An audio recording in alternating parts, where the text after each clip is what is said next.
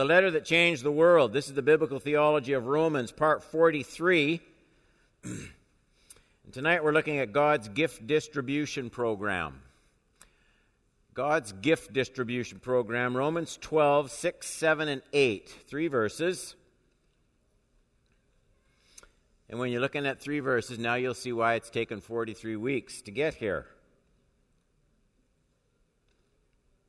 12:6. Having gifts that differ according to the grace given to us, let us use them. Do you notice the difference between having them and using them? I think we're supposed to see that contrast. Having gifts that differ according to the grace given to us, let us use them. Gifts can go unused. It's like, you can be, I'm trying to pick on something that I don't know if anybody does. You can be a distributor for Amway, and you can have your garage full of product, but not getting them out. That happens, by the way, from what I hear, but not getting it out to the people. Having and using are two totally different things. Having gifts that differ according to the grace given to us, let us use them. Having gifts is the result of grace. It's God. 1 Corinthians 12, 1 Corinthians 14, the Holy Spirit distributes gifts. He gives the gifts, but he doesn't use them for you. So you get this divine human thing. Gifts are the result of grace. It's a divine gift. Using them is entirely human. You don't have to use a gift just because God gave it to you.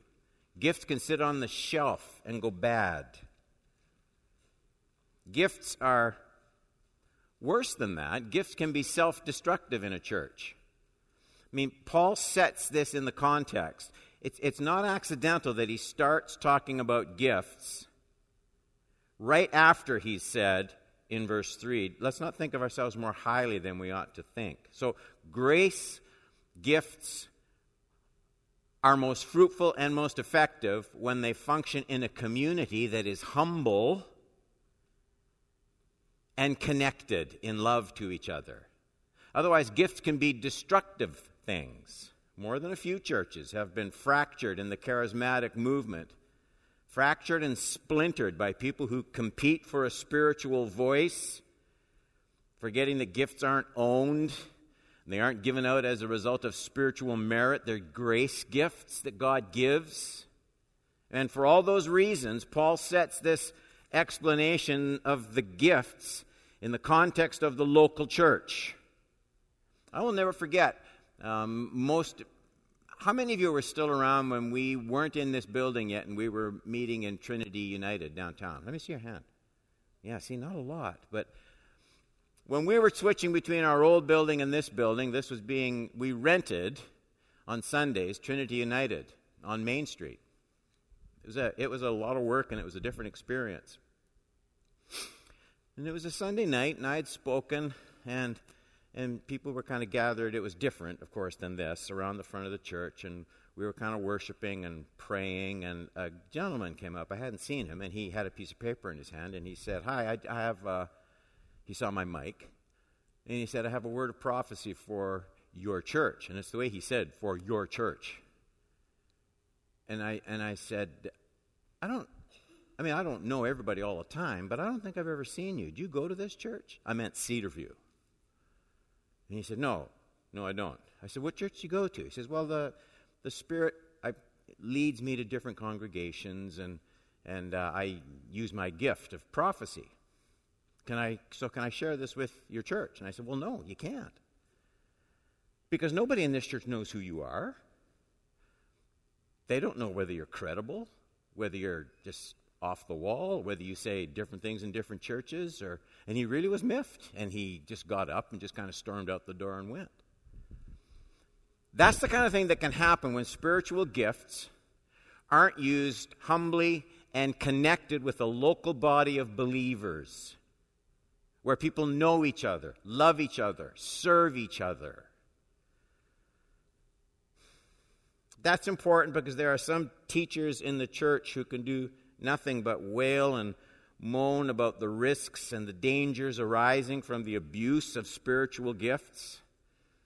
I remember hearing John MacArthur talk about that. I was sitting in his church, and he was talking about the risk, the charismatic movement, and the risk of false prophets and the danger they can do to a church. And it's true, undeniably true. But that's true of any of the gifts. I mean, John MacArthur is a great teacher. He's on the radio, but just about the whole the New Testament is written warning of the dangers, especially once you get past Romans. Every letter is written about the dangers of false teaching. So should we not have teachers in the church? Because there's certainly the danger of false teachers, right? Maybe we shouldn't allow that gift to be exercised in the church. And we all know, well, that's just crazy. The answer to false teaching is correct teaching. And the answer to false prophetic gifts is a scriptural, biblical, sound use of spiritual gifts. And so that's the subject that Paul addresses in this context. Let's look at some of these things. Point number 1. What do these gifts look like? How does this work? I'm going to look at 3. The gift of prophecy, 12:6. Having gifts that differ according to the grace given to us, let us use them. If prophecy, in proportion to our faith. Let's just start with, I know Sunday night we always have lots of visitors, people from other churches, other denominations, welcome. What do we mean when we talk about that word prophecy? The gift of prophecy. So not prophecy in the sense of end time events, not that prophecy, but the gift of prophecy exercised in the church. Well, depending on your denominational background, your theological background, there's a different grid the way people see that gift. In the line of Luther and Calvin, prophecy is really, it's nothing more than the preaching and the teaching of the word in the early church. Because preaching in the early church, especially in Paul's day, would be based almost exclusively on the Old Testament. The Old Testament was written by God's anointed prophets. Preaching is a prophetic event in that sense. I don't think that's what the gift of prophecy is. And there are a lot of people, even in the classical Reformed tradition, who see something more than that. Paul's reference to the gift of prophecy in Romans 12 is more than just preaching. I was really pleasantly surprised. I don't expect everybody else to be interested in this, but I was reading Martin Lloyd-Jones on Romans chapter 12. Quite surprised to hear him say, quote, is this in your notes? Oh, okay. Let me tell you what prophecy does not mean. It does not merely mean that a man has a gift of expounding the Old Testament prophecies. There have been many people who have taught that. They say prophecy means the gift and capacity to expound the writings of the prophets. Well, then what is the gift of prophecy? Well, I would define it as a direct inspiration of the Holy Spirit. What for? Its purpose is to give a word from God or the Word of God to the church. That is the content of prophecy. It has been defined like this, and I rather feel it is a good definition. Prophecy is the inspired delivery of warning, exhortation, instruction, and making manifest the secrets of men's heart. He gets that from the Apostle Paul. Someone who makes a prophecy has been given this gift of passing on, as it were, a word of God to the church. With maybe a few modifications, that makes sense to me. And it's nice to hear a guy like Martin Lloyd-Jones say that. I think it fits the context of the gift of prophecy in the church. It fits more with Paul's extensive teaching on the subject in 1 Corinthians 14. The gift of prophecy is also in different parts of the New Testament called a word of prophecy. I take that to mean it's something brief. It's a word. It's not a lecture. It's immediate. So it's given for that local group, that specific situation, not universal. And it's given, not prepared, like a sermon or a teaching. I think all of those things are what make prophecy different from the gift of teaching, which Paul will mention in just a minute. The gift of teaching centers on an exposition, an explanation of the teaching of God's Word, the revelation of the Scriptures, the timeless revelation of the Scriptures. And so the teacher works with all the content that's already given in the text. The truth the teacher expounds, it's for all Christians, at all times, in all places. I might have application refer to something like I did that story about Trinity United. There might be application to a specific church, but this teaching would be true if I was speaking here or in China or in Hong Kong or in Africa. It would make no difference because it's the truth of God's Word that we're talking about.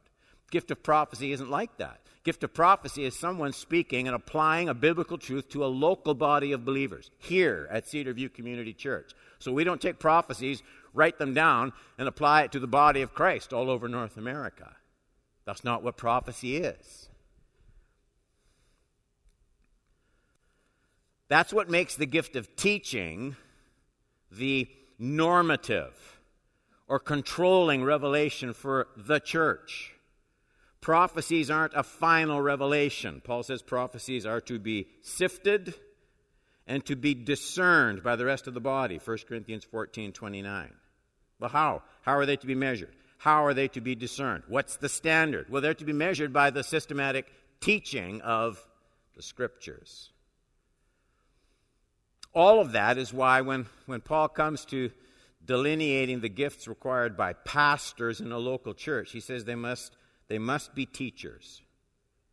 1 Timothy 3:1-2. The saying is trustworthy.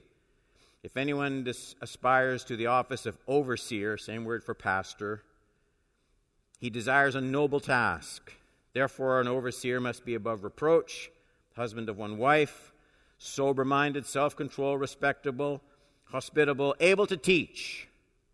They don't have to be prophets. They must be teachers who equip the body to measure all prophecies, true and false. But the emphasis in Romans 12 that Paul brings out is the usefulness of prophecy in the church. It's one of the reasons why God fits people into the church to accomplish the renewal of their minds. God can speak into our lives through others in the body. True enough, prophecies aren't infallible. They must be measured. They must be assessed. But they're useful. He says so. The other thing, here's another important point. Prophecies don't just happen. I think if there's anything that I think is a popular misconception with all of the sort of audible gifts in the church, prophecy, tongues and interpretation, word of knowledge, that kind of thing, I think people have the idea that someone's just sitting in a worship service and some kind of holy seizure comes upon them. It's kind of like a whomp in the gut, and they just can't help it. And they have to speak. And it's not like that. And when you see gifts exercised like that, I assume the person is sincere and genuine. They probably just haven't been taught. But when you hear any kind of a public gift in a church that makes you want to pull your feet up and look under the chair, that's not the way the Holy Spirit works. It doesn't have to be some stark, machine gun-like, boisterous gift. Not any of the gifts, and especially the gift of prophecy that Paul says we should strive for. Paul says, prophesy in proportion to your faith, 12:6. That means people don't prophesy necessarily easily. People have to exercise the prophetic gift. God doesn't prophesy for people. People must pray, think, present their minds as available. It takes a measure of faith, he said. It takes a measure of faith to step out and prophesy. Something else. This isn't in your notes. Prophecy isn't dictation. When someone gives a word of prophecy and they start off with, "Yea, my people, thus saith the Lord thy God," King James English and God speaking directly, I think what is happening, I'm not saying that that's not the gift of prophecy. What I'm saying is they are exercising that gift conditioned by the way they've seen it done elsewhere. They don't have to do that. I think a better way to word a prophecy is to make it clear to everyone in the room that these are your words and you're expressing what you think God is saying to you.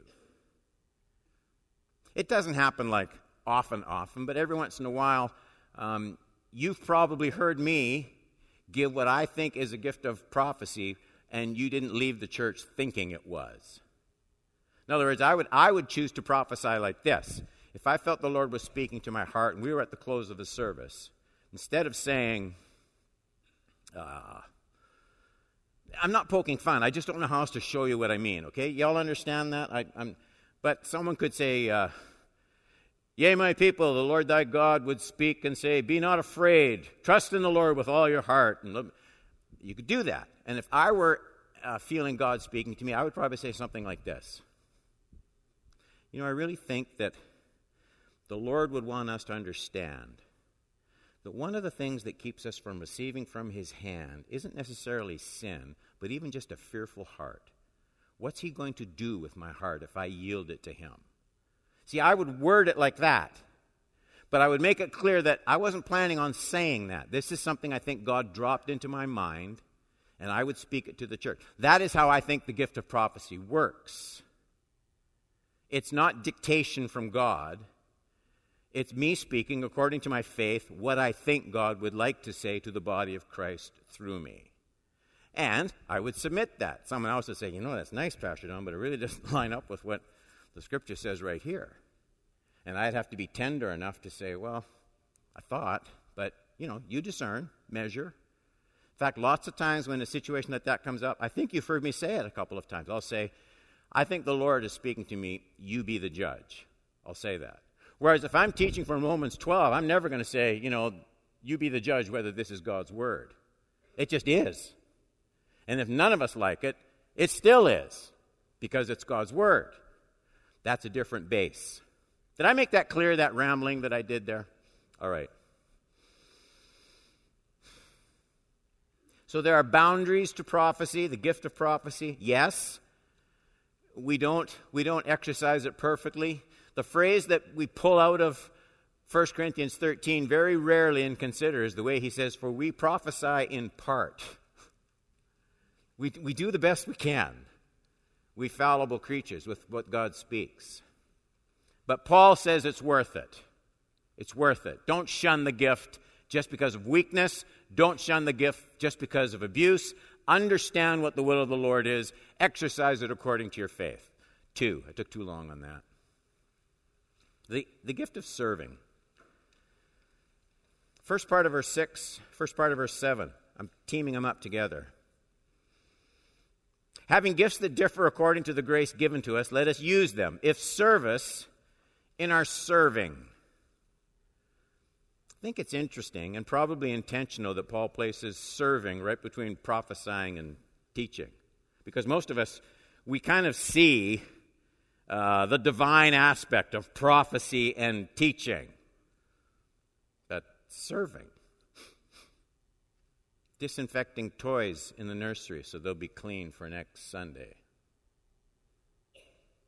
I mean, surely Paul doesn't mean to put that into the list with prophecy and teaching.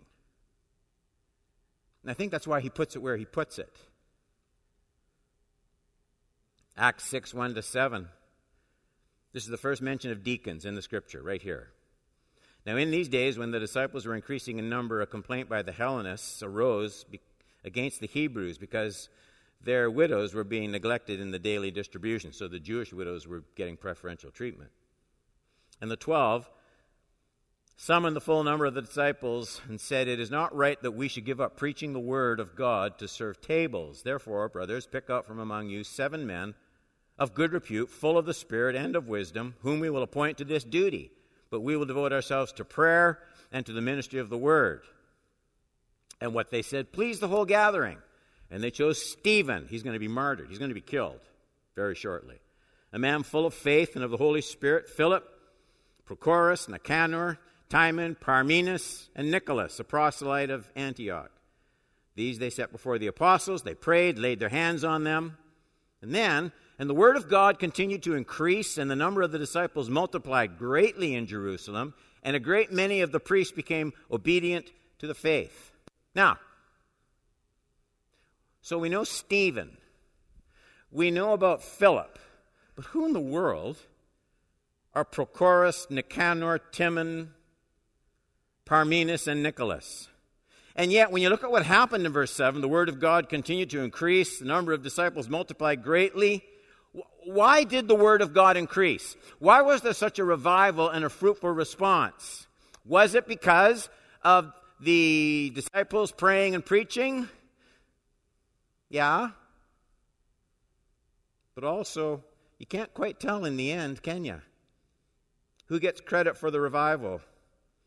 Maybe it was those servants. Nobody knows what happened to them, but they were serving so that other things happened. And that's exactly how it should be in the local church. All the gifts matter. They're all important. They don't have the same prominence, but they all have the same importance.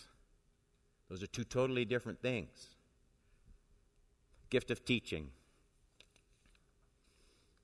Having gifts that differ according to the grace given to us, let us use them. The one who teaches in his teaching. We're almost done. I like the way Paul reminds us that these gifts are different from each other. Having gifts that differ. It's like he knows our tendency to mimic or to copy or to measure by someone else. They differ. Teaching. Teaching's different from prophecy. Saw that earlier tonight. I won't go over it again. It becomes obvious if you study some of the examples of the use of the gift of prophecy, like 1 Corinthians 14, 29, and 30. It talks about 2 or 3 prophets speak. The others weigh what is said. If a revelation is made to another sitting there, let the first be silent. This guy's just sitting there. A revelation comes. He's just sitting there. It's really amazing. And it captures the essence of the gift of prophecy. But teaching isn't like that at all. There's nothing spontaneous about it. It isn't effortless and it isn't spontaneous. And that's why the apostles had to appoint those who would serve. We read that text. So they would give time to prayer and teaching. It is a gift, but it isn't as easily unwrapped as prophecy. You can see this emphasized. 2 Timothy 2:15, do your best to present yourself to God as one approved, a worker who need not be ashamed, rightly handling the word of truth. 2 Timothy 2:2, what you heard from me in the presence of many witnesses, entrust to faithful men who will be able to teach others also. So to rightly handle the word of truth, Paul says it's work, a worker. This is never said about any of the other gifts in quite the same way. It takes time to study and learn the word, and it takes a lot of effort to communicate that truth so other people will know. Lastly, the gift of exhortation. That's the one we'll look at in closing. 6a and then 8. Having gifts that differ according to the grace given to us, let us use them. The one who exhorts in exhortation. I think Paul lists it after teaching for a pretty good reason. People need more than information. They need more than their minds enlightened. They do need that, but they have other needs as well. People need their minds enlightened, and they need their hearts lifted. They need encouragement. There's people here tonight. They need encouragement. We'll go into prayer circles. People need encouragement. They need someone to lift their sights. They need exhortation. God wants to use you to exhort others in that sense. You see the beauty of the body of Christ, members one of another.